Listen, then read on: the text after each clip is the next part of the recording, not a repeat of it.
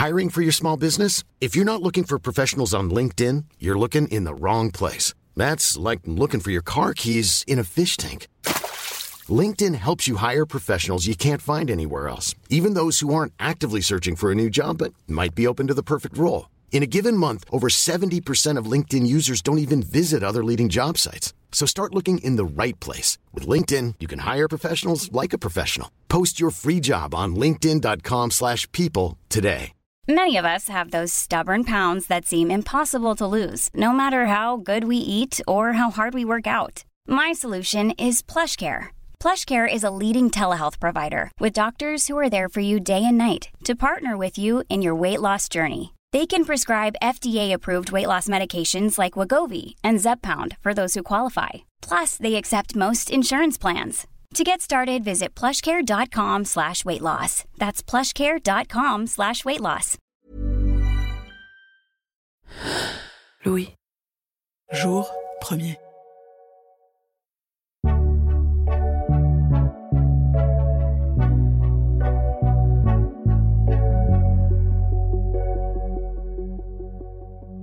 Qu'importe l'époque, il n'est jamais facile de faire le premier pas.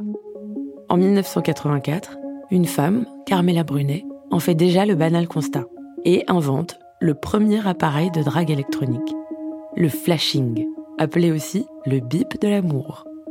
Le principe est simple, un petit boîtier branché sur des fréquences, hommes, femmes, gays, lesbiennes, couple échangiste. Lorsque deux utilisateurs se croisent dans la rue, l'appareil bip très fort. Le flashing supprime le premier pas qui coûte, mais le prix est exorbitant, c'est un échec commercial. 20 ans plus tard, 16 millions de Français ont déjà utilisé une application de rencontre. Timides de tous les pays, réjouissez-vous. Le bip de l'amour est peut-être au bout du fil. Je suis Camélia Jordana, mais aussi Adèle, l'héroïne d'Irrésistible. Dans cette série romantique disponible sur Disney ⁇ mon personnage imagine la maladie d'amour, un podcast qui mêle témoignages amoureux et analyse scientifique. Ce podcast, il prend vie dans vos oreilles aujourd'hui, avec de vraies histoires d'amour. Dans cet épisode, une histoire d'amour sous algorithme, où le plus jeune n'est pas toujours celui qu'on croit.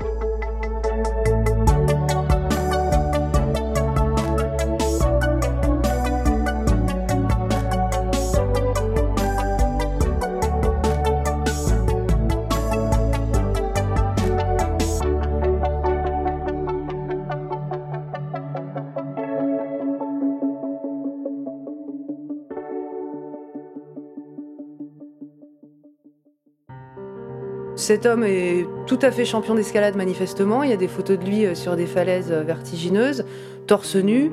Tout ça est très vallonné. Euh, c'est-à-dire qu'on voit ses abdos de loin.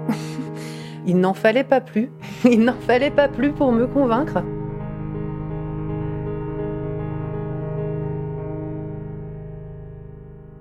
J'ai une certaine pratique des sites de rencontres. je me suis séparée du père de ma fille il y a maintenant 4 ans.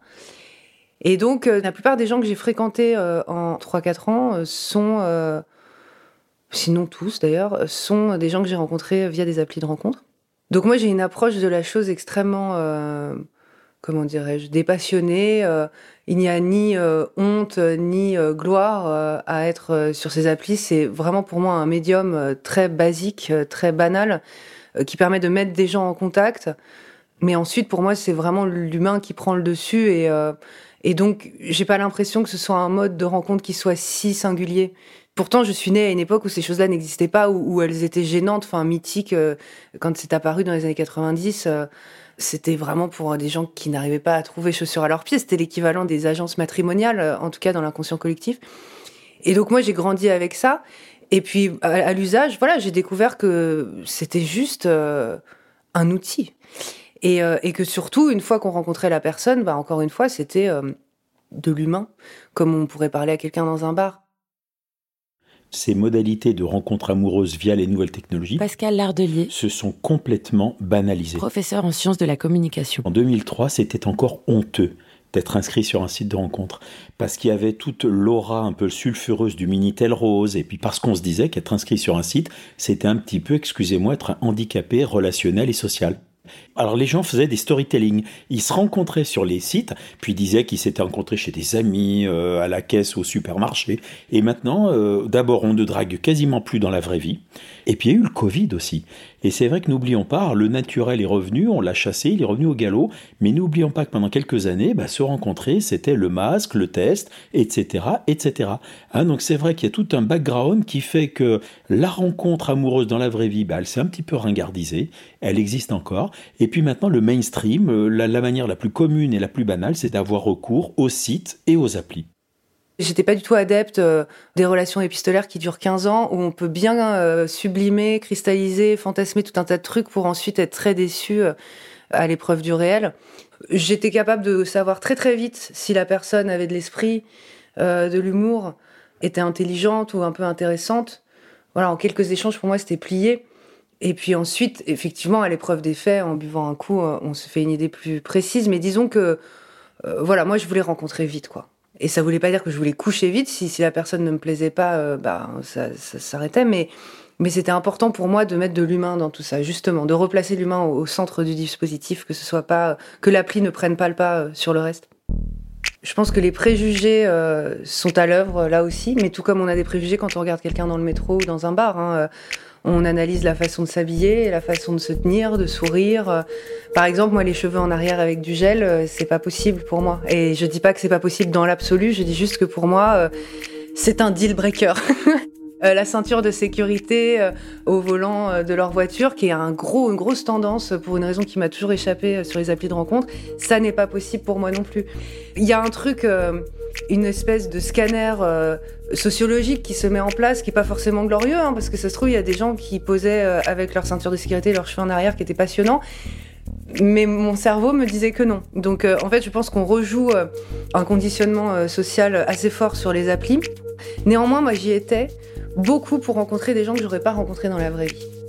Et ça s'est fait, c'est-à-dire que j'essayais de, dépasser quand même ma catégorie socio-professionnelle on a tous nos goûts, nos, envies, et, c'est vrai qu'il n'y avait pas beaucoup de gens qui correspondaient à ma recherche, entre guillemets, bien qu'elle soit très ouverte. Donc je procédais par élimination, mais j'ai quand même rencontré euh, pas mal de gens, euh, entre 10 et 20, je pense. Et c'était chouette, enfin, pour moi, c'est quelque chose qui m'a apporté plus que ça ne m'a enlevé. Même si nous sommes dans une époque qui pourfend les stéréotypes de genre euh, et qui pourfend les modèles euh, établis et hérités de la tradition pesante et pressante, il faut reconnaître que quand même sur les sites et les applis, eh bien euh, les stéréotypes de genre sont vraiment à l'œuvre. Et beaucoup beaucoup de personnes, alors bien évidemment il faut revoir ça aussi avec un biais socio-culturel, mais beaucoup beaucoup de personnes sur les applis exacerbent ce qu'on appelle les stéréotypes de genre, hein, c'est-à-dire une espèce de Kim Kardashisation pour pas mal de femmes et puis pour pas mal d'hommes, eh ben l'image du type un petit peu musclé, gominé, les abdos, le torse poilu, posé devant sa voiture, etc., ou devant sa grosse moto. On saisit euh, la métaphore subliminale, bien évidemment, de la virilité à l'œuvre derrière tout ça. Mais c'est vrai que quand même, euh, pour certains qui parodient et distordent les codes et s'en amusent, euh, il y en a beaucoup qui effectivement continuent à perpétuer encore ces stéréotypes de genre. Alors quand quelqu'un a un tout petit peu de recul critique, une analyse assez fine de tout ça, ce qu'on entend là, effectivement, ça peut rapidement exaspérer, faire rire, faire sourire ou exaspérer. C'est un grand classique, hein, et d'ailleurs c'est ce que j'appelle le lifting identitaire.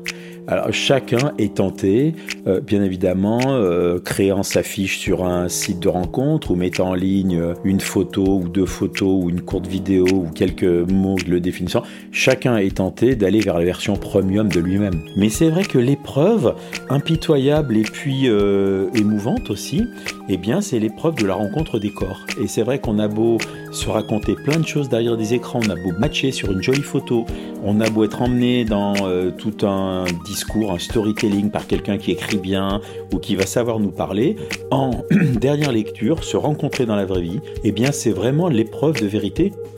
Alors il y a des tas de stratégies quand on crée sa fiche perso, comme on l'appelle. Alors euh, certains vont dans une approche un petit peu parodique.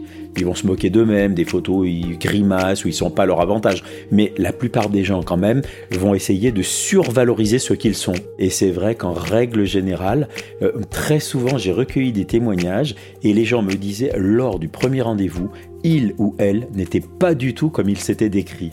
Alors c'est un mauvais calcul parce que si on se rend compte dans la vraie vie et c'est la finalité, bah, la personne va voir que vous êtes plus petit, petit peu plus enveloppé ou un petit peu moins intéressant que vous disiez l'être, plus vieux ou plus jeune.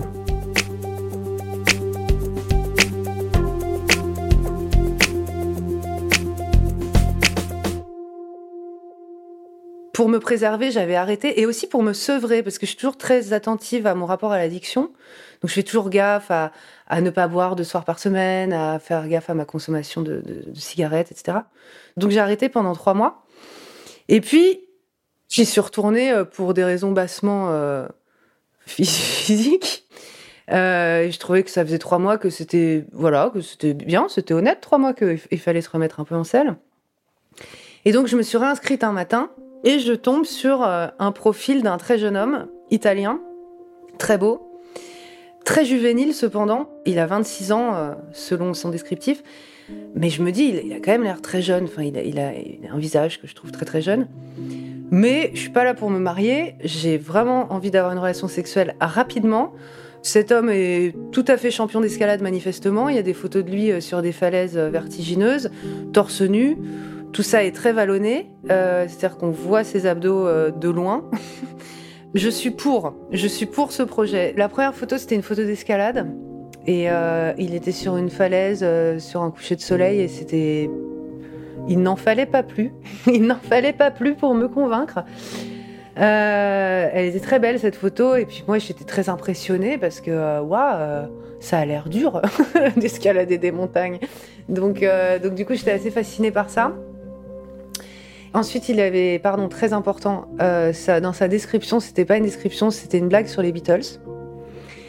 Et les Beatles ont été le centre de ma vie euh, pendant euh, trois ans quand je les ai découverts. À 19 ans, de 19 à 21 ans, je n'ai que écouté, 22 ans, je n'ai que écouté les Beatles. Je n'écoutais rien d'autre. Et donc, je connaissais tous leurs albums par cœur c'est pas hyper original d'aimer les Beatles, hein, j'en suis consciente, c'est pas un truc particulièrement clivant. Moi, par exemple, sur l'une de mes photos de profil, j'avais un, débardeur euh, South Park qui représente les Beatles en personnage South Park. Et pour moi, c'était une carte de visite aussi. C'était que je disais quelque chose de très important sur moi, c'était mon amour euh, démesuré pour les Beatles. Donc le fait qu'il y ait cette photo d'escalade et en dessous un truc sur les Beatles, je m'étais dit, bon, je suis amoureuse. Il y a une espèce de marchandisation sans point de vue moral, une espèce de marchandisation où euh, on devient un produit, un produit dans une vitrine. Et c'est vrai que bah, chacun fait un peu avec ses moyens. Eh bien, ce qu'on entend là, c'est que manifestement, elle est tombée sur un produit très très haut de gamme. Alors, c'est un individu, bien évidemment, hein, mais la manière dont euh, elle s'en amuse presque, eh bien, c'est vrai qu'un beau produit lui a tapé dans l'œil. Les applis sont impitoyables. C'est vrai que sur ces applis, il vaut mieux être dans les 20 ans, etc., etc. Après, euh, le marché est malin. Et il a créé des sites et des applis et communautaires pour les personnes d'un certain âge.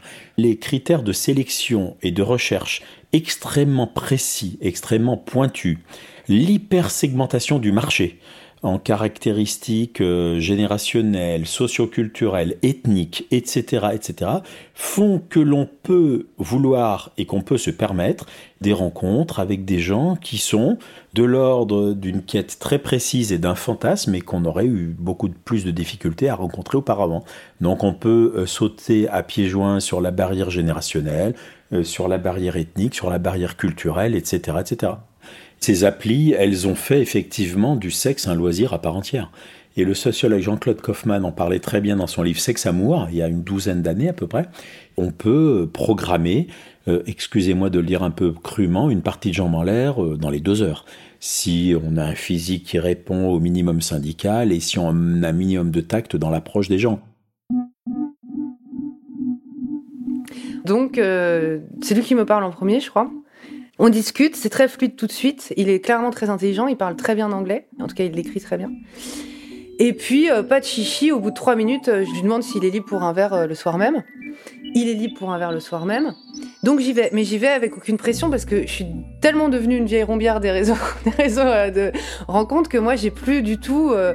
et d'ailleurs c'est un truc qui est parti très très vite, mais aussi parce que je suis pas très timide comme fille, mais j'ai plus du tout le truc qui est le cœur qui bat. De, oh là là, euh, qu'est-ce qui nous arrive? Je vais boire un coup avec un petit jeune, c'est rigolo, mais euh, je suis pas plus excitée que ça. Et donc je le vois arriver. euh, je me souviens qu'il a une façon de se mouvoir qui est très bizarre. Il marche un peu euh, comme s'il rebondissait et sur la pointe des pieds. Et, et je trouve pas du tout ça particulièrement séduisant. Mais il est très grand et il est très beau. Et il s'assied et lui, pour le coup, je vois qu'il est très nerveux. Mais bon, hyper intelligent. Il se met à parler. Il n'a aucun accent italien. Il parle comme un américain. Et je vois que le type euh, se la raconte quand même un peu sur certains trucs. euh. Et pour le coup, il ne me laisse pas parler.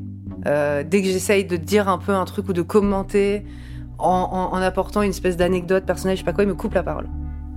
Et euh, on boit des coups et tout ça, et puis je comprends qu'il est de passage, qu'il vient en Italie. Et donc c'est pas possible d'aller chez lui, donc il veut aller chez moi. Mais moi j'ai pas trop envie. Et donc on s'en tient à quelques roulages de pelle euh, tout à fait passionnés euh, contre un mur. Et je suis très étonnée par ça. Parce que oui, il faut savoir c'est que je suis anormalement grande. Et je sais que ça fait peur aux hommes. Euh, ça, plus le fait que je fais des blagues et tout ça, euh, je, sais que je peux un peu euh, intimider. Et donc il est très rare. Enfin, en fait, ça n'est, pour ainsi dire, jamais arrivé qu'un homme m'embrasse en premier. En euh, je sais pas combien de rencontres.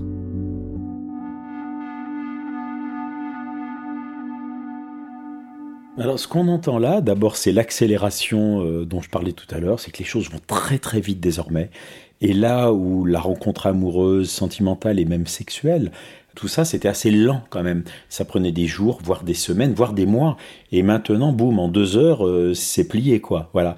Donc il y a une espèce de folle accélération, de contractualisation. Boum, t'es libre, je suis libre, on se retrouve, on boit verre. Et puis ce qui est intéressant, c'est que tous les jours, eh bien, des milliers et des milliers de personnes se rencontrent alors qu'elles viennent de matcher, euh, soit sur un site, soit sur une appli. Et ce qui est très intéressant, c'est que chacun va avoir un dialogue intérieur en analysant l'autre. Alors l'air de rien, on est dans la relation, salut, ça va, etc. Et puis en permanence, on va capter des micro-détails. Et c'est vrai que quand on va rencontrer la personne, on va pas lui dire tu te la racontes un peu, tu me laisses pas parler, tu marches sur la pointe des pieds, mais on va effectivement évaluer tout ça en permanence et on va regarder. Et puis bah, à la fin du verre, à la fin du dîner, boum, le désir sera là peut-être, et puis surtout il y aura une espèce de bilan comptable des avantages et des inconvénients comparés. Donc j'ai été très euh, agréablement surprise par euh, l'intrépidité de ce garçon euh, euh, qui, tout, tout jeune qu'il était, euh, m'a euh, entreprise de manière très, très sûre. C'était quand même très chouette. Bon, néanmoins, je le laisse comme ça, un peu en carafe. Mais je lui dis qu'on peut se revoir. bon. Et donc, il m'a recontacté le lendemain et tout ça. On s'est revus. Et en fait, ensuite, il se rend compte que, enfin, il a un problème de logement. Et donc, trois jours après notre rencontre, il vient chez moi vivre. Pas pour très longtemps, pour trois nuits. Mais j'ai quand même trouvé ça très drôle parce que moi qui avais toujours vachement cloisonné, il se trouve que comme j'avais un dîner un vendredi où il était là, bon, je lui ai expliqué que j'avais un dîner, donc je lui ai dit, ben, si tu peux euh, faire tes trucs et rentrer pas trop tôt, parce que comme il parle pas français, je me dis ça va être chiant. euh, puis je le connaissais pas très bien, enfin, j'avais pas envie de l'intégrer au dîner tout de suite. Donc je lui ai dit, ben, si tu peux arriver pas trop tôt, c'est cool. Bref, il arrive vers minuit. Mais il a quand même rencontré deux de mes meilleurs amis, ma sœur, et le lendemain, mon ex venait chercher notre fille, et donc j'avais fait en sorte qu'il vienne tôt pour être sûr que euh, Paolo ne soit pas réveillé. Et en fait, euh, il est sorti de la chambre pile au moment où mon ex arrivait. Et donc, il a également rencontré ma fille et mon ex, ce qui était un peu la rencontre du troisième type. Euh, ce type euh, hirsute de, de, de 12 ans et demi euh, face à mon ex. La tête de mon ex était merveilleuse à ce moment-là. Parce qu'il m'avait jamais vu avec un homme et tout ça, et que c'est vrai que c'était quand même un profil euh, particulièrement surprenant. Et donc, cette scène était très drôle de l'ordre du vaudeville. Et surtout, j'ai pas pu m'empêcher de me dire, c'est quand même dingue que euh, ait rencontré tout le monde, alors que je l'ai rencontré il y a cinq jours. J'ai pas pu m'empêcher d'y voir une espèce de signe, même si j'essaye de pas être euh, mystique. Et puis ensuite, il est reparti en Italie. Il a continué de m'écrire et tout ça. Et en fait, je le trouvais euh, incroyablement beau. Je le trouvais incroyablement intelligent. Et le fait qu'il soit si jeune, ça m'excitait. Qu'il soit aussi intelligent en étant aussi jeune, je trouvais ça euh, extraordinairement séduisant. Donc il y avait un attrait euh, et physique et intellectuel. Et puis il y avait le goût de l'exotisme. Parce que je me disais, si je me mets à sortir avec lui, je vais aller en Italie. Donc je me disais c'est tout bénéf parce que c'est exotique, c'est marrant, ça va nourrir mon rapport au monde, mes réflexions, euh, mon travail. mais voilà, enfin je me projetais pas outre mesure quoi. C'est quand même un type qui vivait à 1700 bornes et qui avait 12 ans de moins que moi. Donc bon, mais je vivais comme ça. Mais le problème c'est que je me fourvoyais parce que je ne suis pas quelqu'un de léger du tout et je suis une romantique pathologique. Je sais pas juste baiser comme ça et c'est rigolo et je vais en Italie. Je je sais pas faire ça. Et puis euh, ensuite, je suis partie à Naples pour le voir. Je pense que ça, enfin, il m'a confié ensuite que ça l'avait beaucoup euh, surpris et qu'il était terrifié. Parce qu'il en revenait pas que je traverse un bout d'Europe pour venir le voir et qu'il avait tout le temps peur de pas être à la hauteur. Et que du coup il avait passé euh, une semaine euh, vraiment sur les dents et donc il m'interrompait constamment et c'était insupportable. Et il m'avait confié qu'il avait été diagnostiqué Asperger. Donc bon c'était un autre truc qui me fascinait complètement ça parce que du coup je me disais qu'il était surpuissant intellectuellement aussi pour ça et donc je me disais bah il me coupe tout le temps la parole parce qu'il est Asperger ça doit être ça et et en fait c'était pas du tout ça c'était parce qu'il était pas du tout sûr de lui qu'il était super inquiet et que et qu'il était terrorisé par cette relation euh, naissante et par le fait que je m'intéresse à lui. Et en fait, notre relation est la première vraie relation amoureuse qu'il connaît. C'est la première fois qu'il dit je t'aime à quelqu'un. C'est la première fois qu'il s'ouvre autant. On a eu cette dispute. Euh, à un moment, je lui demande quand est son anniversaire et j'apprends qu'il n'a pas dit son vrai âge. Et là, je panique complètement. Parce que déjà, je trouvais qu'on avait une très grosse différence d'âge. Mais alors aussi, en plus, c'était encore plus. Enfin, c'était flippant. Il était censé avoir 26 ans, venir d'avoir 27. Et en fait, il me dit euh, j'ai 25 ans.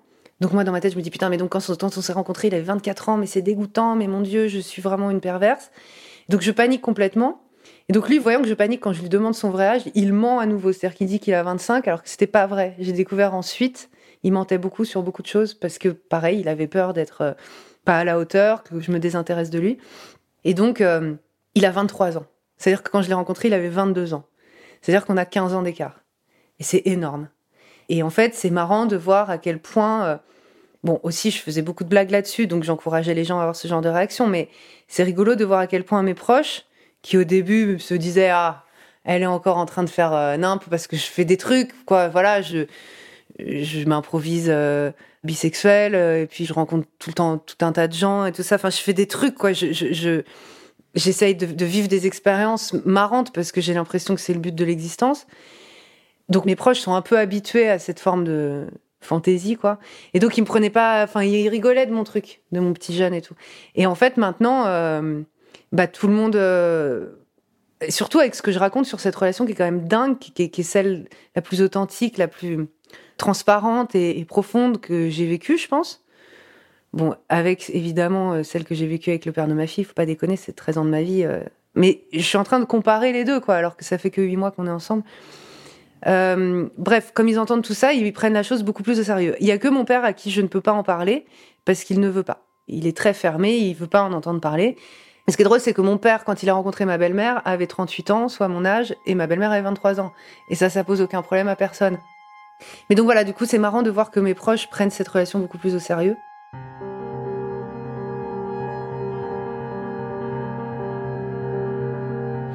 Au début de notre relation, vraiment, je m'y retrouvais pas. Et donc, j'ai rompu plein de fois. Je pense que je rompais à peu près toutes les trois semaines, un truc comme ça.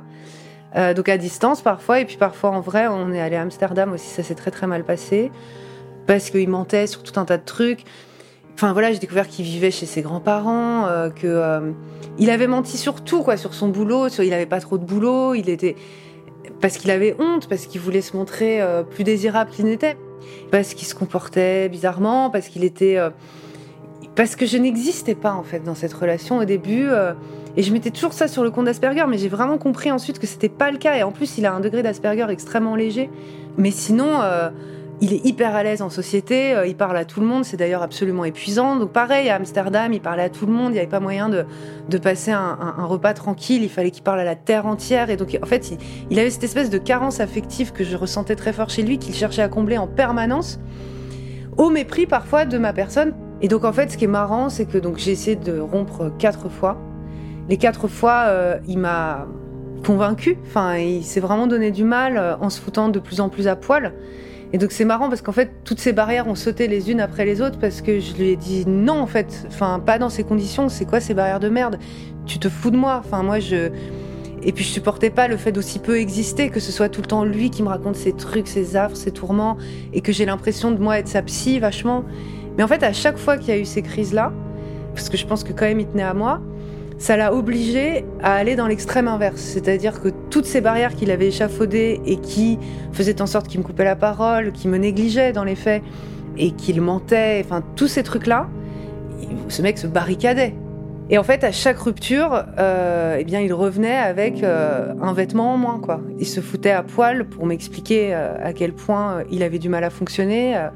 Ça a donné lieu, comme je le disais, à l'extrême inverse, c'est-à-dire à une transparence assez inédite pour moi, surtout à un stade aussi précoce d'une relation.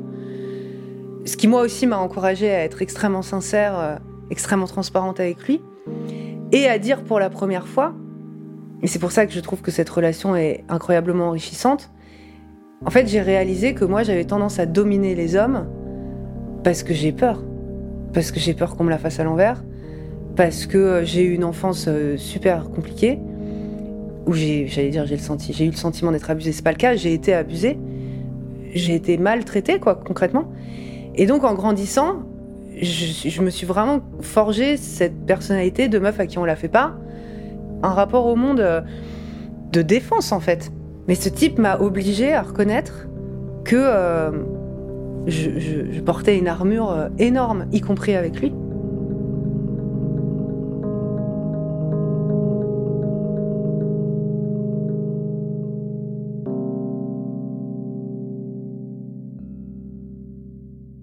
Alors par contre, sur Internet, on trouve toujours l'amour, mais on ne trouve pas toujours l'amour qu'on cherche. Et ça, c'est un moment que j'ai toujours trouvé euh, assez émouvant quand j'en entends les témoignages euh, et quand on l'a tous vécu. Ce moment où on se dit que la possibilité d'une histoire et même d'une belle histoire et d'un couple euh, bah, se profile peut-être. En fait, j'ai pu dire je sors avec un enfant par provocation, peut-être pour effectivement désamorcer les réactions des autres, pour leur couper l'herbe sous le pied, mais aussi parce que ça jouait avec mes propres névroses. C'est-à-dire que moi, Bon, je n'ai pas de problème avec mon apparence euh, telle qu'elle est aujourd'hui. Je sais que je suis encore jeune, objectivement. Je sais qu'aujourd'hui, je suis encore euh, très bien foutue. Ça me fait mal de le dire, hein, parce que ça répond à des critères qui sont super subjectifs et dont je devrais me foutre. Mais la vérité, c'est que je encore une fois, je les ai intériorisés et que j'ai l'impression d'être encore dans la course, mais que ça va pas durer. Et c'est dramatique pour moi. Et j'aimerais vraiment que ce soit pas le cas. Et donc, c'est vrai que le fait d'être avec quelqu'un de, tellement plus jeune que moi, ça venait titiller euh, cette inquiétude-là. Cette inquiétude de plus être dans la course, cette inquiétude de devoir mourir, euh, cette inquiétude de vieillir, voilà, tout simplement. Et donc, c'est vrai que j'en faisais des blagues parce que c'est mon rapport au monde. Moi, l'humour et la politesse du désespoir, n'est-ce pas? Donc, du coup, je faisais des blagues là-dessus beaucoup. Et j'ai arrêté de dire ça parce que c'est ma meilleure amie qui m'a dit, mais arrête. Quand je disais je sors avec un enfant, euh, elle disait arrête. Enfin, c'est pas le cas. Enfin, tu l'aimes ce type en fait. C'est vrai, je suis tombée amoureuse de lui. Et c'est pas du tout un enfant. Donc il a fallu apprivoiser ça. Apprivoiser le fait aussi que hum, si ça devenait sérieux, euh, lui, euh, un jour, il voudrait certainement des enfants à un moment où je ne serais plus capable de lui en donner, physiquement. J'ai toujours cette épée de Damoclès au-dessus de la tête. C'est-à-dire que même si ça se passe super bien entre nous, même si ça dure des années, je sais qu'à un moment va y avoir ce truc-là. Que je peux pas priver ce type de la joie d'avoir des enfants, d'autant qu'il en veut. Donc, pour toutes ces raisons, j'étais obligée de maintenir euh, ce truc à distance. Parce que cette relation est condamnée à mes yeux. Et donc c'est assez bizarre de vivre pleinement, ou en tout cas d'essayer de vivre pleinement une relation qui est objectivement condamnée a priori. Alors, toutes les histoires d'amour sont potentiellement condamnées, enfin, elles se finissent tous un jour, mais la différence, c'est que tu sais pas pourquoi et tu sais pas quand et comment. Moi, je sais à peu près quand, comment et pourquoi. Peut-être ça se terminera avant, mais ce que je veux dire, c'est qu'il y a un truc fatidique auquel, à mon avis, on n'échappera pas. Puis il y a aussi le fait que lui va devenir de plus en plus beau, de plus en plus intelligent, de plus en plus sûr de lui. Enfin, déjà, le, niveau qu'il a à son âge, c'est délirant.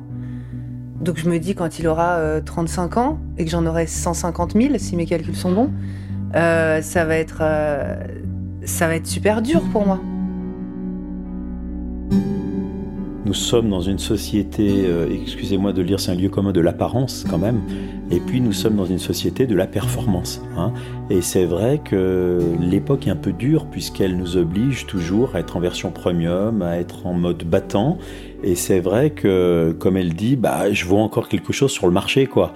Voilà, je le dis crûment, mais je traduis ce que j'entends là.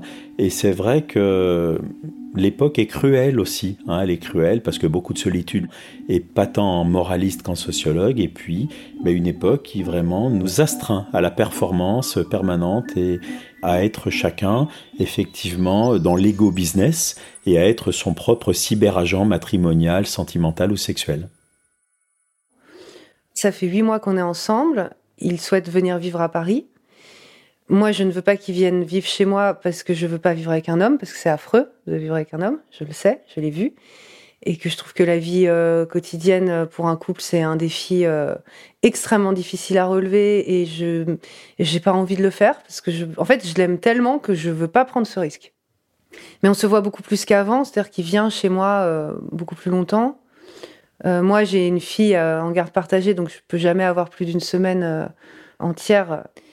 Mais lui peut venir plus longtemps. Il connaît ma fille et on fait des, ouais, on fait des projets de. Enfin bon, c'est hyper sérieux, quoi. Je sais pas comment te dire. C'est hyper sérieux. Et, et j'ai souvent peur. Et parfois je pleure. Il m'en parle souvent, il me dit Est-ce que tu te rends compte à quel point notre rencontre est improbable? Parce qu'en fait, un, s'il n'avait pas menti sur son âge, il ne serait pas apparu dans mes radars, puisque moi c'était 25-55 ans. Et par ailleurs, euh, il était de passage à Paris. Et moi je m'étais réinscrite sur le truc le matin même. Donc tout ça, et ça s'est vraiment joué. Euh, euh, sur un million de paramètres où les planètes étaient alignées, on ne sait pas pourquoi. Et donc pour moi, c'est plus de l'ordre du miracle, mais du miracle des joies de l'existence que euh, d'un algorithme ou je sais pas quoi. J'y pense même pas à ça. Je pense juste au fait que c'est tellement cool, quoi. Enfin, que, que, ce soit à, ce point improbable et que ce soit arrivé.